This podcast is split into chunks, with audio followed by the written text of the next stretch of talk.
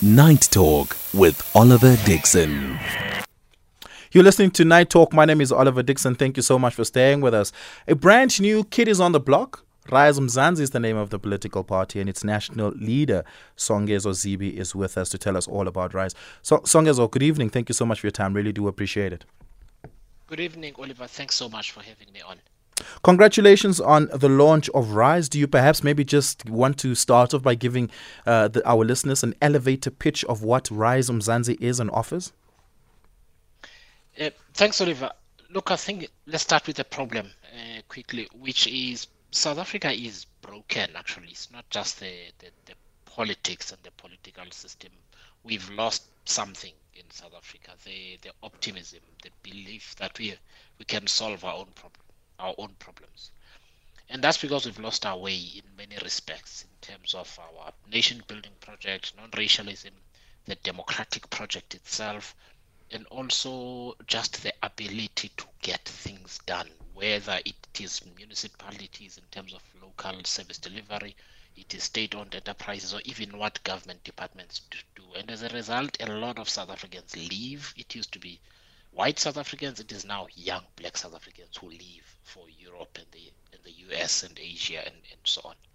And so we believe that getting South Africa back on track needs us to identify the values that would bind us together, for us to have a vision, a national vision for the country, and also to bring South Africans together in a process. And we set out this process in our documents, and it will culminate in a manifesto in, uh, in September, to bring them together, whether they're in civil society, they're in business, um, and so on, to build the South Africa that we that, that we all deserve. Uh, yeah. Basically. So it's a political party with a movement culture. Yeah. Uh, let's. Uh, the, the natural question then is, right, uh, does that not exist at the moment? Was there a need for a brand new vehicle to be set up to be able to bring that about? Could you not perhaps have joined an existing vehicle and use that as a means to fix perhaps that which you problematize as part of the leadership crisis in South Africa? Oliver, we've uh, what we're doing is an outcome of two things. One is a very careful examination of what else is out there. I can assure you, I do not think that there is any political party uh, that has set out the kind of vision and changes and national values that we have set out, including how to bring society together, uh, first of all. So to that extent, when you are clear about the idea uh, that you want to take forward, you look for it, and if it's not there, the question is, do you abandon it? The second thing yeah. is that we've actually had an extremely extensive process Uh, through the Rivonia Circle, uh, because Rise Mzansi came out of that process, where we very actively listened uh, to South Africans, first of all. We built alliances actively. And uh, out of that process, we are quite clear that what we are placing on the table and the process that we're setting out is going to resonate with a lot of people. And again, nobody else has done it the way that we have and are going to be able to do it, are going to be doing it. Yeah. Give us a call, zero eight six, zero zero zero, two zero three two, in conversation with Songezo Zibi, the national leader of Rise Mzansi. Did you perhaps watch that manif- that launch of the party today? What are your thoughts? What are your feelings? Perhaps you have questions of your own. I'd love to hear from you. Uh, again, that number is zero eight six, zero zero zero, two zero three two. I'm taking your voice notes on zero six one four, one zero four, one zero seven. We continue on the other side of this break. You are listening to Oliver Dixon on the Station of the Year. I'm in conversation with Songezo Zibi, the national leader of Rise. Songezo, when when I when we started the conversation, I asked you to give us an elevator pitch about what Rise is. You seemed to first and foremost problematize the culture of leadership, and not give a and, and give an offering of what the culture of leadership is that Rise is injecting into the political contestation, not necessarily a policy injection into the political contestation. So at this moment, most of us don't know what the policy position of Rise is. And we'll get to that, and I want to ask, um, we'll do a rapid-fire uh, round and, and, and, and just do a, a temperature check on some policy positions that you think may emanate in the party. But it really is the culture of national leadership that you that you f aim to fix first and foremost. Political and I, culture, political culture rather than culture of leadership, and maybe I should explain that. Uh, so I was referring to political culture, uh, yeah. Oliver, and that is th the current political culture is where a political party as a closed unit of uh, membership approaches the electorate and promises to deliver the outcomes that the electorate is looking for. That's the general formula. Typically, people are, are given membership forms in a gazebo, in a door-to-door, to fill in and become members. If they don't want to be members, they move along. Yeah. And political parties chase membership numbers to chase a million members by a certain period and so on. That's South Africa's political culture. We do not do that. So as you will see over the next few months, we are going to have, just in the next ninety to one hundred twenty days, about thirty-five town hall style meetings. Our style is to let people talk. It is to understand, to ask all the questions that you should ask when you understand every public gathering about matters affecting the public or communities to be political matters.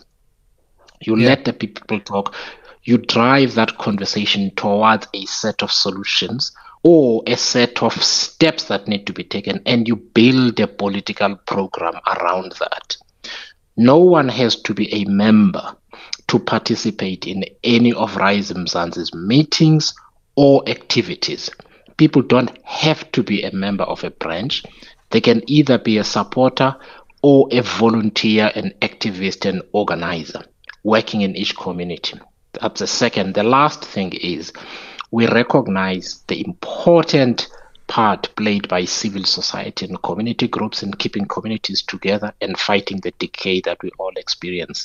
Yeah. So people can be part of our effort either as individuals or as part of uh, organizations. This will culminate in a People's Manifesto Convention in uh, in late September or early October. We'll finalize the date soon. And it is on the basis of that manifesto that we will then have further mobilization towards the election. How's that different? We, traditionally, we wait for political parties in February to present their manifestos to the rest of us, and nobody reads them. Okay. So that's different. Okay, so uh, yeah, perhaps I, I want to read this passage to you that you wrote in your uh, reflection on a new society. You said that over the uh, about basic entitlements, you say, over the years I've become convinced that the A N C no longer has an idea what kind of society it wants to create, and even if it does, then it does not articulate it. It must be doing it in a in complete obscurity. Its policies bear all the hallmarks of a political thought process that is captured by narrow-minded bureaucratic thinking. The national institutional f infrastructure is not, as it should be, centered around individual, family, and community wellness, safety, and prosperity. Consequently, government investment and interventions are not sufficiently integrated, and in some areas not integrated at all. The A N C will tell you, and many political parties as part of our political culture will tell you, no, our our political thinking process is one that is bottom up. We also go to the people on the ground, we listen to them, and that which they ask us is what we include in our manifestos. We may debate it, we may disagree about it, but it ultimately becomes our manifestos. The A N C will tell you about its national policy conference uh, that t takes place and how branches are what injects into the A N C's political identity, its policy positions, and its direction in terms of what it aims to achieve. I'm not sure from a structural perspective if you can achieve politics outside of that framework, right? And that is what most political organizations seem to be doing anyway.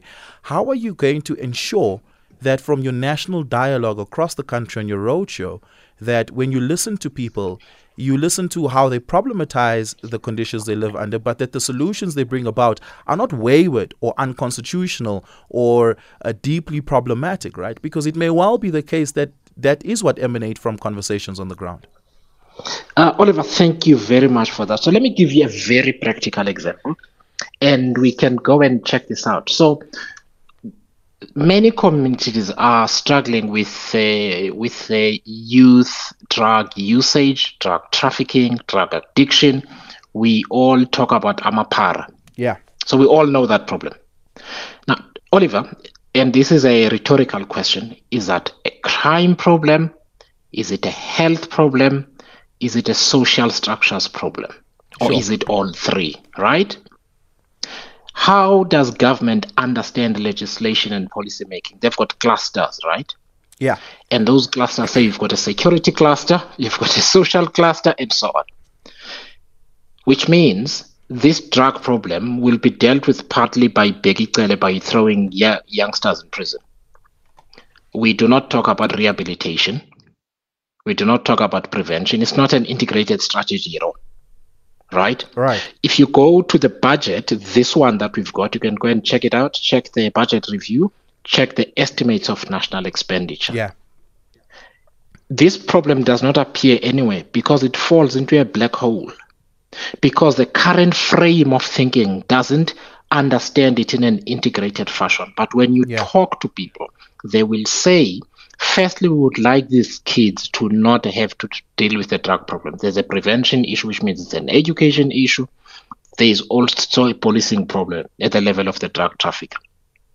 That's the first thing. The second thing, the people who traffic in drugs don't get arrested at all. There are no rehab facilities. There are no sporting facilities and so on. So, so what happens if you continue to deal with this problem in the current fashion? It means we all, almost never deal with it at all. Because Bheki Cele does his thing as Minister of of Police. Jo Phaahla does his thing. The way the clusters are arranged, the two of them never meet. Mm. So it's not so much the process and the branches and so on. The thinking, Oliver, is outmoded. It doesn't reflect the kind of problems people are dealing with, and that's what frustrates people. Because yeah. all they will see is that the kid who's seventeen years old and dropped out of school, what's going to happen to them is they will get arrested and get thrown in jail. They come out at twenty-two, twenty-three, they've got a criminal record, they can never find work. Mm-hmm. And that, so as an illustration, but, a, that's the kind of thing yeah. we're talking about. My question was more specifically to the question around the policy-making process, right? Because your answer to my question around that was to say, look, what we're going to be doing is we're going to, over the next couple of months, we're going to go listen to South Africans in their corners, and we're going to continue doing what we did at Rivonia Circle, and we're going to build a policy framework or a national dialogue uh, will emanate Uh, from our work, and that will be the direction which the party pursues solution-making. I'm curious about how you seek to filter out just bad ideas in that process, and that may genuinely come from the bottom up. So, so Oliver, I think, uh, so let me maybe set out more clearly. So we released two documents today, apart yeah. from the Constitution, right? The first one is a twenty-two page document. It's an overarching a vision about how we research South Africa. You've got the vision, you've got the values there, you've got a, a, a sort of granular idea of what we need to change. I think the passages you read are probably from my book. Yeah. Uh, I could be wrong. So no, it is, the it is. policy, the, yeah, the policy document is obviously written for exactly this kind of conversation that we're talking about. So that is one example. The reason we've done that, it includes an ideological declaration, for instance, so their values, it includes an ideological declaration. Yeah. And the reason you have an ideological declaration, and we set it out in detail, is that if somebody is right-wing, for instance, and wants to do whatever, sorry, this is not the discussion for you, first yeah. of all. Okay. Right? So you can sift people out in that way, right, for instance. And it's not in a bad way, we just don't believe in the same thing, uh, firstly. Secondly, we may make certain things about the Constitution, Bill of Rights, for instance, Chapter two of the Constitution, non-negotiable. Don't come here and say you want the death penalty. You're not going to have this conversation here, right? So I'm just saying what we, this document is a frame that then guides how we have this conversation and we drive it towards an outcome. The second document sets out thematic priorities, right? And we set what those are. It's a reform of the political system, for instance, and the government on, on the one hand. It is about safety broadly. We can talk about policing and road safety and those kind of things within that frame. There is a climate uh, change. There is there is, a, there is corruption. There is an economy and so on. So we've set out these themes so that as we get into these conversations, people have had thirty-two pages, yeah. have had other types of content, videos, podcasts, and short videos and so on, right? To to to to to look at, to discuss, so that when we have those town hall meetings, they're not fr- they're not green. And the last point I want to make is we're able to produce these papers because we've spent a lot of time in communities already. So we're playing back what people have already said. We're not starting from scratch. Yeah, give us a call, zero eight six zero zero zero two zero three two. I'm also taking your WhatsApp voice notes on zero six one four one zero four one zero seven, zero six one four one zero four one zero seven. Do you buy into the offer that is on the table by Rise Mzansi as a political alternative at the ballot box next year? You are listening to Night Talk. We're going to take a quick break and continue on the other side of this. Night Talk with Oliver Dixon. I'm in conversation with the national leader of Rise Mzansi. Let's have a listen at some of your WhatsApp voice notes that's come through on our WhatsApp line on zero six one four one zero four one zero seven. You can keep those coming in. Why are they only opening this new party now? Because South Africa has been broken for a very, very long time. Yo, why only now? Before we vote uh, in twenty twenty-four. Just want to ask that. Lungila from Cape Town. Thank you. Evening, evening, Olive. Ah, Rise Mzansi is just a waste of time. This guy still wants to go and ask the people what they want. He doesn't know what people want. Ah, it's a waste of time. Yeah, okay, let me cap eighty-eight. Hi, Oliver, it's Dumzi from Cape Town. Uh, in my analysis, the problems of Africa are because we just want to share. We we want to come in in the sharing of the resources, but we don't want to come in in the production of the resources. We spend a lot of time mobilizing on politics. Politics is about economics, about the sharing of the economy, distribution of the economy. But we are less concerned about the actual production in the economy. We are less concerned about the economy than with politics. Hence, we end up having these type of fights like in Sudan and everywhere else. We are fighting for sharing the resources. We are fighting for politics, but not fighting to produce anything.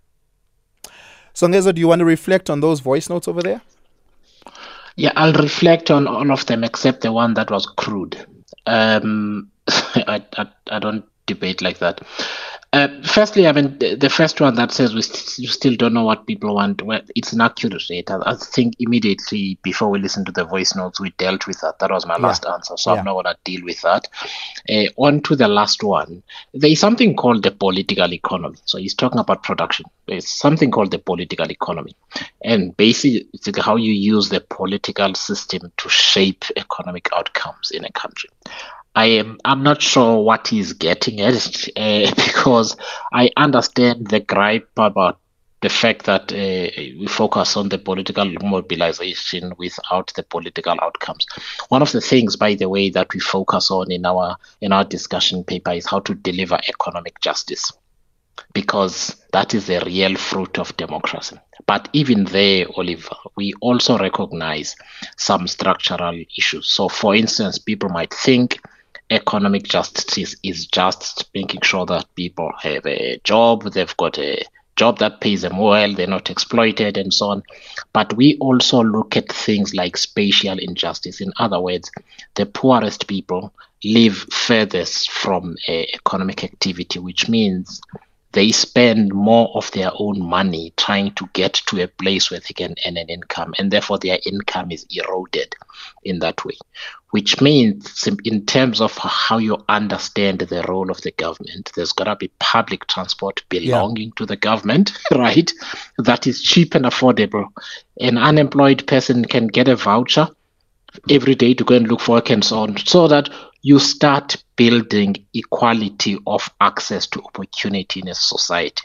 It is therefore that kind of conversation we are and have been having with people, and how we understand how you deliver economic justice ultimately um, to people by looking at four or five different things that you should fix together in order to produce a sustainable outcome, instead of looking at just one, such as getting someone a job, but they spend sixty percent of their income trying to get to work and back home yeah, and remain poor. I, I want to ask you a few more questions, right? Uh, policy-related yeah. questions, just so we can get a sense of where we're taking this. Uh, so for anyone who perhaps is curious enough to go and read you and then your ideological outline uh, that for them to go do so. In thirty seconds, do you have a uh, back-of-pocket answer to the question on the land issue in South Africa? Yes, absolutely. So that falls both under justice generally and also economic justice, and that we basically need to go to land redistribution and leave uh, land restitution. It's going to take too long. Uh, it doesn't take account of a, of the fact that the population has grown, there's been urbanization and so on. Give every South African as access to land to build a home for themselves. Okay. Short give, version. Give us a call, zero eight six zero zero zero two zero three two. We started this conversation late, so I'm going to keep you just five minutes longer after the news, Songezo, sure. uh, so we can engage a few more questions. If you want to give us a call, that number is zero eight six zero zero zero two zero three two. I'm also taking your WhatsApp voice notes on zero six one four one zero four one zero seven. It's eleven o'clock. Let's take your news. Night Talk, giving you depth and texture to the conversations that matter. Monday to Thursdays, ten p.m. It is five four, well, yeah, just a tad under five minutes after eleven p.m. You're listening to Night Talk. My name is Oliver Dixon. Thank you so much for joining us, and thank you so much for staying with us if you've been with us. Uh, we, I'm with you all the way till midnight. This is typically where we start the open line, but I'm going to ask you for just for five more minutes. I'm in conversation with Songezo Zibi, uh, the national leader of Rise Mzansi, a new political party that was launched today. Just on a, a number of questions that I, just the last couple of questions uh, that I want to ask uh, Songezo, and this yep. is the basic policy questions, right? We touched on the land, you gave us an answer on the land issue. Um, the next one I want to ask you, Songezo, is so just perhaps explain what you mean by the statement. You said the following earlier today at the launch: we cannot have solidarity if we do not have a new non-racialism that sets out to end racism and build real nation unity. What do you mean there by non-racialism? So we've had this dream in South Africa of being a non, non, non-racial society, but we've n- never broken it down to say what, what it means, right? So earlier on, I spoke about the spatial issues, and uh, and the spatial issues mainly affect Black people uh, generally, right? Yeah. So so you've got a legacy, a racist legacy issue that is still with us. It's not, it's not just that you do no longer call the, the the K word, or you you know you can use all the amenities as a as a person. There's still racism built into the system. And therefore, we need to deal with those structural issues, in particular where uh, Black people are concerned, so that we can begin to have an equal society, yeah. or at least an equitable society. Then you can begin to say we have dealt with racism, at least large significant aspects of racism, and we are going towards non-racialism. I asked that as a preamble, really, to just ask, uh, do you do you guys have a position at the moment on affirmative action economic policies such as triple B E E? No, I mean, actually, I mean, one of the things we're trying to do is to is to is to also reframe some of the definitions um, uh, that we've had under under the A N C. Right, we don't don't have to to to accept them. For instance, one of the things we state clearly in our position paper actually is that we should encourage more one hundred percent black black owned firms, okay. instead of a two percent or three percent in a white owned company, and we call that transformation. Uh, not really. If you want to you own the means of production, how about we go for one hundred percent instead yeah. of ten? Uh, so we take positions like that because, again, it goes towards that non-racialism, a, um, a conversation we just had. Yeah. Perhaps then also then just to, to, to speak about, because uh, this is my last question really, because we've got two minutes left. South African political parties, especially on the opposition themselves, often suffer from a credibility crisis, um, and there are lots of questions about the mechanisms behind them, the people behind them, and no, and, and yeah. there's absolutely no doubt you're going to be facing those as well. So perhaps let's maybe start with the most basic one. Rise Mzansi is a different and separate entity from Rivonia Circle. To what extent is there a separation? You know, it's it's a complete separation. So Rivonia Circle is incorporated as a company. In terms of the Companies Act, it is a non-profit company. It has a board, and in terms of the law, you can a non-profit company cannot become cannot contest an election as a political organization. It cannot donate yeah. to a political party. It you know the, all these kind of things. So Rivonia Circle has a board. The reason I have left it is because that overlap is not allowed. Uh, we can't have that overlap between the two organizations. H- however, Rise Mzansi and Rivonia Circle share a general ideological outlook, which is social democratic values, uh, yeah. basically. But Rivonia Circle is free to do its own thing, and Rise Mzansi is free to do its own thing. What Rise Mzansi will do, though, is to harvest the output that Rivonia Circle puts out in public, whether it is research output on policy and so on. We will harvest it, and Rivonia Circle has established a culture of doing media presentations and publishing the stuff that it works on, and that will continue. Yeah. So, so uh, Rivonia Circle is not in any in any sort of or any form a donor partner to Rise Mzansi, no, whether absolutely. in kind or otherwise. No, it, I mean, Rivonia Circle cannot be a, a donor to, uh, to to to Rise Mzansi. So what we did, uh, as soon as we had the the conference uh, on the twenty-sixth of November, which was a Rivonia Circle event where there was a resolution to start a political movement, we then immediately uh, started that organization. Uh, we called it the People's Collective for the purposes of incorporation, and it started mobilizing its own resources to do its own work. Yeah. Um, and and so, so if that's the case and you're not charging anyone any fee to join Rise Mzansi, people can just, I, I guess, just go and say, I join, maybe on your website or however you we, tell we ask them now. to donate, though. we ask them to donate, though. uh, who, are you, who are your top five donors right now, whether personal or institutional? Sure. Uh, Oliver, I must tell you, one of the things I've learned the hard way with this work, right, is that it is incredibly difficult to raise money if you have not done what we've done today. You are a mere concept. You have okay. no track record. You have not won an election. And people say, that's really great. It's awesome. But um, tell, come back to us when you're on the road. And so we've had that challenge. We, we've relied on a lot of uh, uh, sort of uh, donations from small people. Our first donor, we've had quite a few. Our first donor is somebody who owns a restaurant in Soweto, gave us fifteen thousand rand and said, I am proud to do this. I love the idea. I'm going to mobilize my friends and everybody else to help you. That's the same. So we've had many private citizens yeah. actually just helping us at this point, but we are hoping that after today, things are going to get a lot less challenging.